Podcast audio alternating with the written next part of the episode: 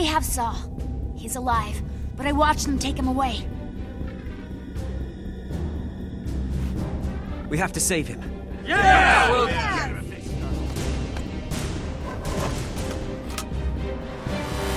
No. We have to save King Dendup. We don't have time or the bodies to do both. He's your brother. That's what Saw would want, what he would expect. And I expect the same from everyone in this room.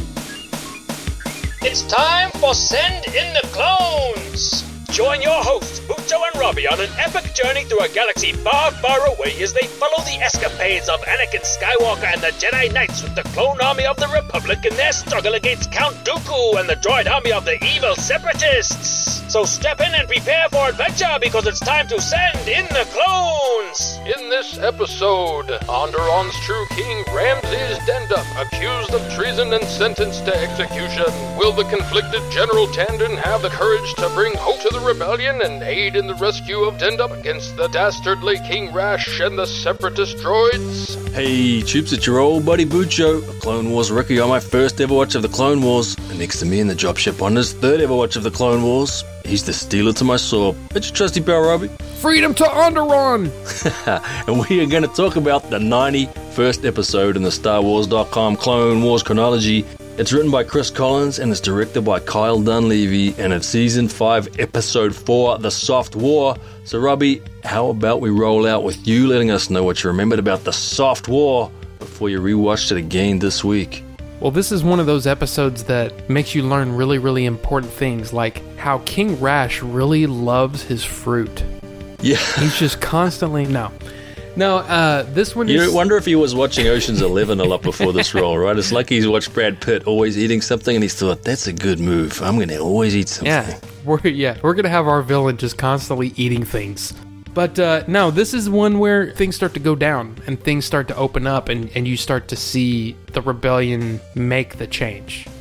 Because I mean, I, I couldn't remember again when you're watching a bunch of arcs and you binge this show. Some things are gonna you're not gonna remember exactly what happens in one episode. Of course, I've said that before. But this one is one where you know that I remember that the rebellion really starts to take hold, not only to the the people, but the people in charge too. You know, some of the you know the general gets involved here, and the I mean, there's just a lot of things that happen in this episode that turn the tide. Yeah, after I spent the last episode being kind of underwhelmed by King Rash, his storyline really kind of bursts into life in this one with the introduction of a contentious relationship between Kalani, the new tactical droid we met at the- end of the last episode, and General Tandin.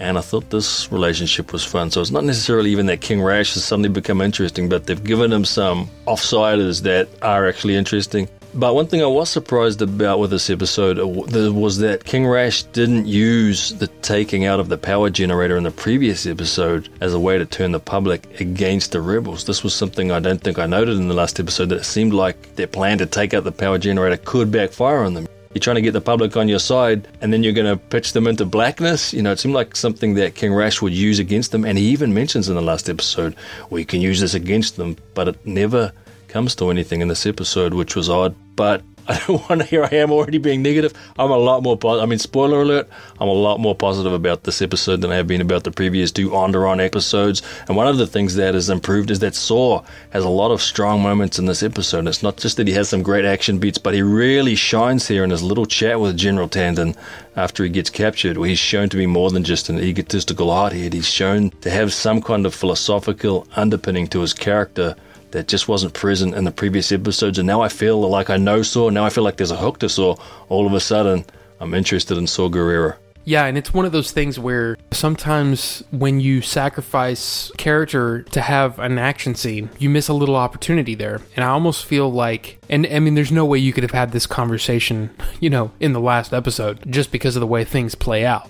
But at the same time, it's one of those things where, again, to me, character is always more important than plot. And if you can, if you can get the characters to where they feel real and they feel like someone that you want to root for, then the story will come and the plot will come and and it will it will all kind of fall into place and i feel like like you said this is the episode where things really fall into place not only for you know our understanding of the characters in their place, but the way that you know that they start to turn the tide. I mean, at the very beginning, you know, Steela is taking the opportunity to win people over. And it's one of those things that I really like about the way that they use those big holograms. It's just a way for them to talk to the people and to, and to almost explain themselves. And I mean, I just think that's cool. I just, I really like the way that that goes down.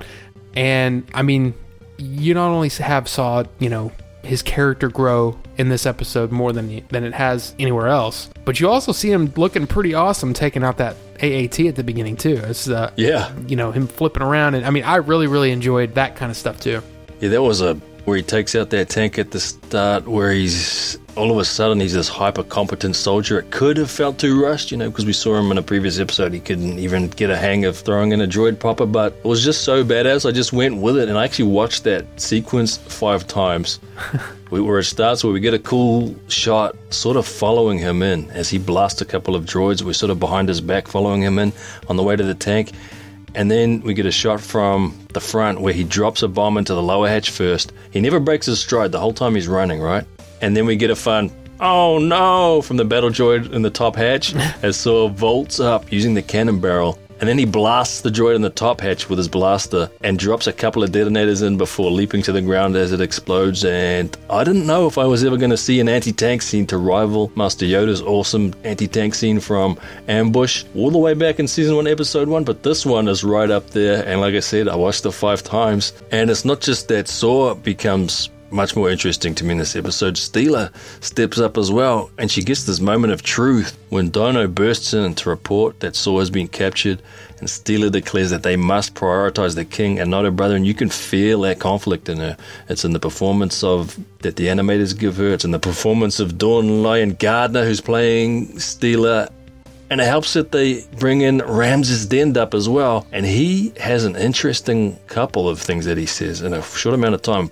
For one thing, he tells Saw that he believed both the Separatist Confederacy and the Republic are corrupt. He doesn't think there is necessarily a good guy, but he blames himself for the whole mess and he insinuates to Saw that if he had just chosen a side, then he would still be king. So he hadn't really been a character in the previous episodes. He just had this sort of odd thing where he'd get called up in front of the king. King Rash would shout at him for having some sort of contact with the rebels, which those things just didn't make sense because King Rash, you know, had him locked up. So King Ramsis, or Ramsis Dendup, he's not the king, right? He would point this out to, I don't know, those things didn't make sense. But aside from that, I thought that Ramsis Dendup really stood up and became a character that was also interesting in this episode. Yeah, I really that that whole scene with King Rash, with Kalani, Tandin, Dendup, all of those scenes they really work for me in this episode. Especially because, like, for me, I like the idea of someone being overthrown, basically tossed in prison. Then the people start to rise up and he plays it, even though, I mean, it is true. He has nothing to do with it, but he's really playing that up because I think that's something that is important because that makes his eventual release from prison. It almost hits harder for the people. Right. That, hey, I had nothing to do with this, but you know what? These people are right. And we've got to rise up and we got to do this. It really hits hard. But he even says to Saw when he turns up, "Are you with those meddlers out there?" You know, he's Right. clearly he clearly has nothing to do with it. Right. I really like the idea that he ends up being sort of this the, the figurehead that they all rally around. And I love the Kalani Tandin dynamic, you know, Yeah. between them. That was probably one of my favorite single scenes. In a very, very short time, you get to see two points of view that are on one side, but you see two different ways to look at a problem. And I just really, really enjoyed seeing that. Well, of course, in that Tandin and Kalani scene, we get more electrocution, Robbie. There's we're never that far away from an electrocution scene when we're watching the Clone Wars. Right. And speaking of technology, I mean, this is a this is not the best segue I've ever done, but the, how do you like this force field guillotine? That's a really striking and fresh and inventive use of Star Wars technology that I've never seen before. I mean, I don't know if it's you've come across anything like that before, but Well, it was, you know, at first I was like, what did they do? Just force his head down on it? You know, because like I thought it was like a big laser Yeah. kind of thing. And then the way that it's the way that it's done, it's almost like The show with a piece of old King Rash's fruit, right? Old fruit eater himself. yeah, Put a bit of his fruit in there and display how it works. yeah. It's it's a neat idea. I mean, it, I do, I you know, it's one of those almost like an overuse of technology to me, but it's still a, a neat idea. I just I'm I'm sitting here trying to figure out like I'm I didn't really think about it during the episode, but now I'm like, okay, so so what's the point if the thing comes down to sever his head? I don't understand why the force field's there. Is it there to like contain the wound?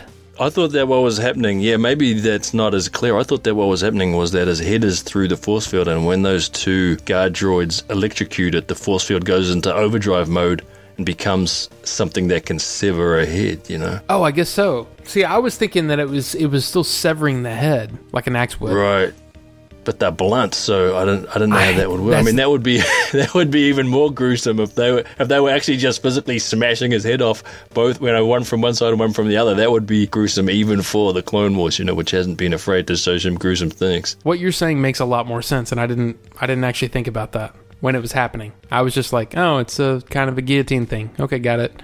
You know, it's like Sure. it's almost like you just take those little shortcuts and you just go, okay, well that's that's that. Well, speaking of heads being removed, Robbie Saw pulls off another Roger Droid's head in this episode, and I don't even know if I'm supposed to be as entertained by that as I am, but, you know, maybe, well, what that might say about me, but all I can re- do is report my observations on both the show and the way I watch the show, and that's for you and the rest of the troops to judge me on. But also, speaking of technology stuff, I really dug the reveal that the devices Lux and Ahsoka had planted earlier in the episode weren't detonators, but holo projectors, because mm-hmm. when they were planting them at first, I was thinking, these are in public places. What's actually going on here? And, you know, this is Lux and Ahsoka doing it, so you're thinking, they're not doing actual, you know, terrorism where they're putting civilians in danger, are they? And so I thought that was a cool reveal that they're actually just holo projectors.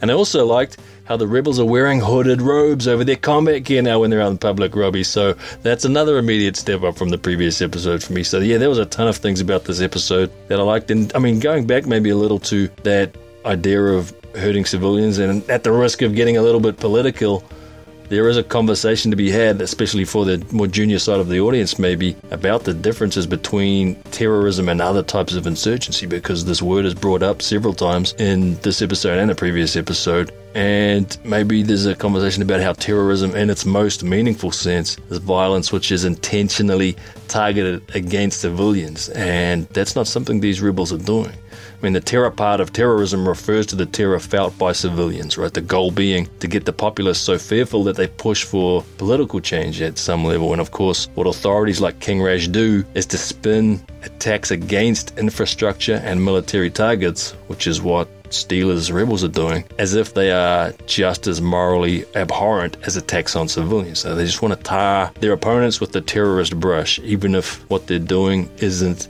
you know, what I guess what I think of as terrorism. I mean, this is a loaded word as well. But for me, the thing that defines terrorism is that it is targeted against civilians. And Steela's rebels are not doing that, but King Rash still wants to label them as terrorists. And it's interesting that it's not just that he's doing this in public, he's not going out in public and announcing to the public that we will fight these terrorists.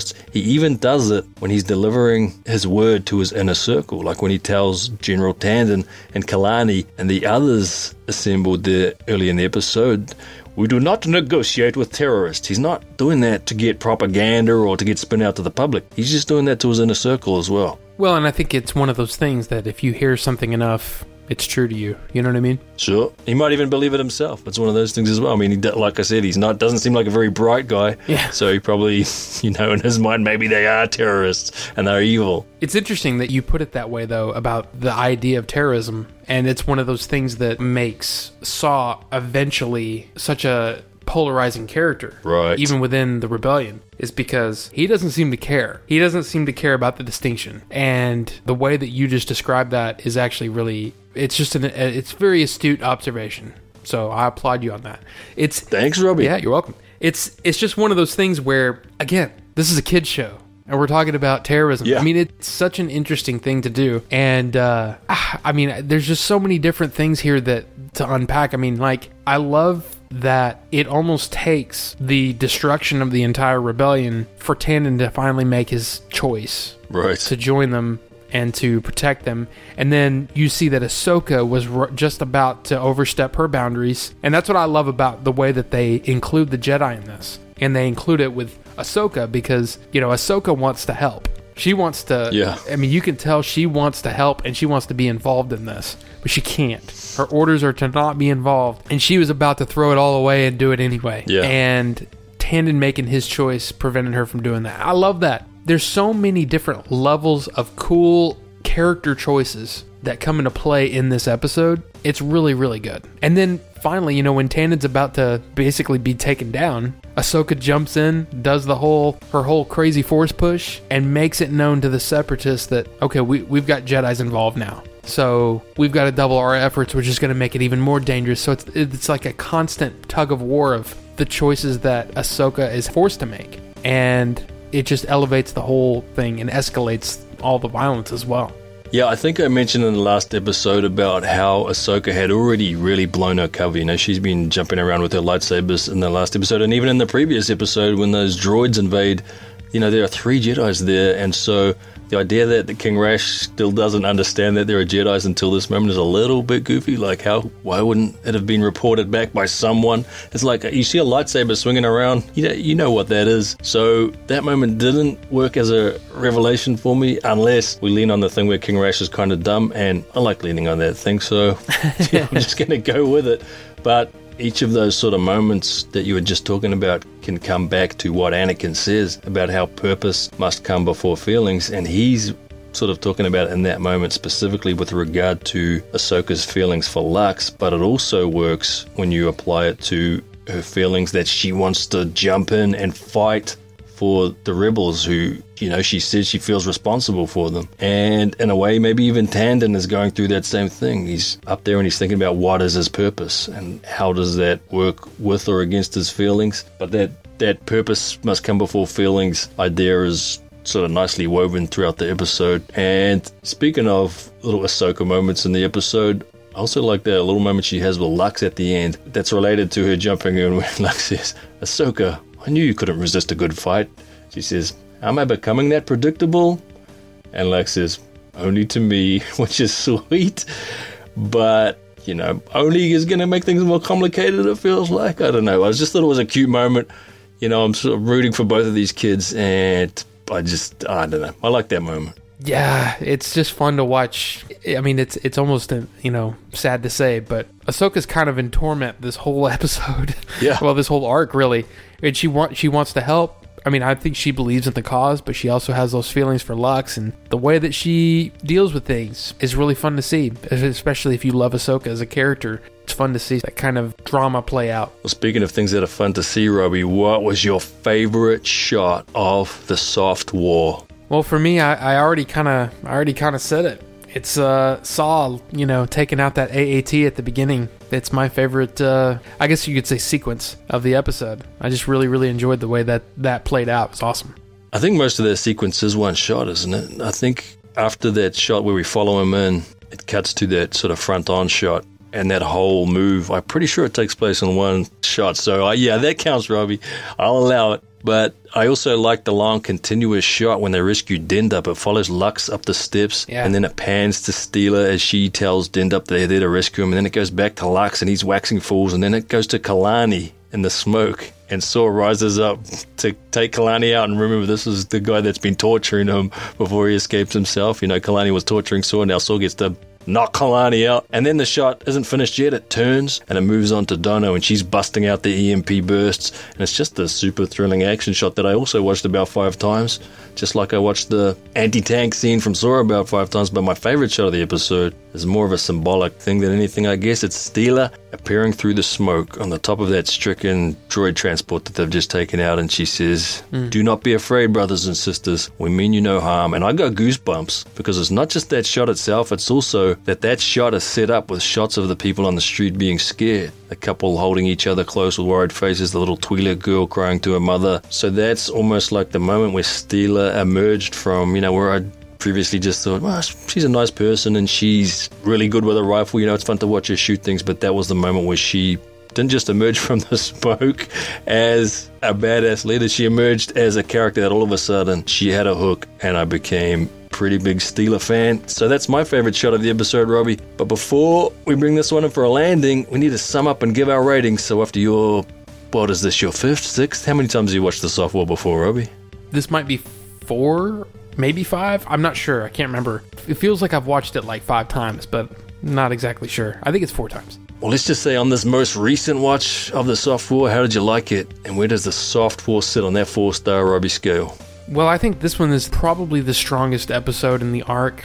So I think I'm going to give this one I'm going to give this one a 3.4 out of 4. I just really enjoy all of the dynamics between the characters and the way that I mean, we've talked about the interesting throne room scene with all of those characters and their dynamics and and then, you know, Saw making headway with Tandin. I think was a really well written sequence too. I mean, I just really enjoyed the character moments in this episode. So, uh, so yeah, there you go. Yeah, I have this at 8 thermal detonators dropped into droid tanks by Saw Gerrera out of 10. Robbie I'd- even was pushing up there. This is a high 8, let's just say. I mean, I don't do decimals, maybe I should, but if I was, I'd maybe be calling this in, I don't know, let's just say it's a high 8. That's a solid, very solid 8. There's a few things that maybe bump me a little bit, but apart from that, there's a ton of really solid things in this episode. There's a ton of things that are legit great and or awesome. So a definite win and definitely the strongest episode of the arc so far for me. And that's mission accomplished for season five, episode four, the soft war. So Robbie,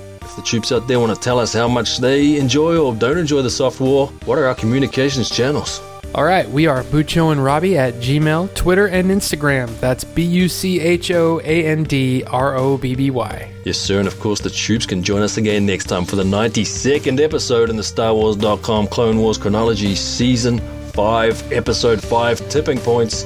And until then, this is your old buddy Bucho, alongside your trusty pal Robbie, and we salute Dono and his sacrifice.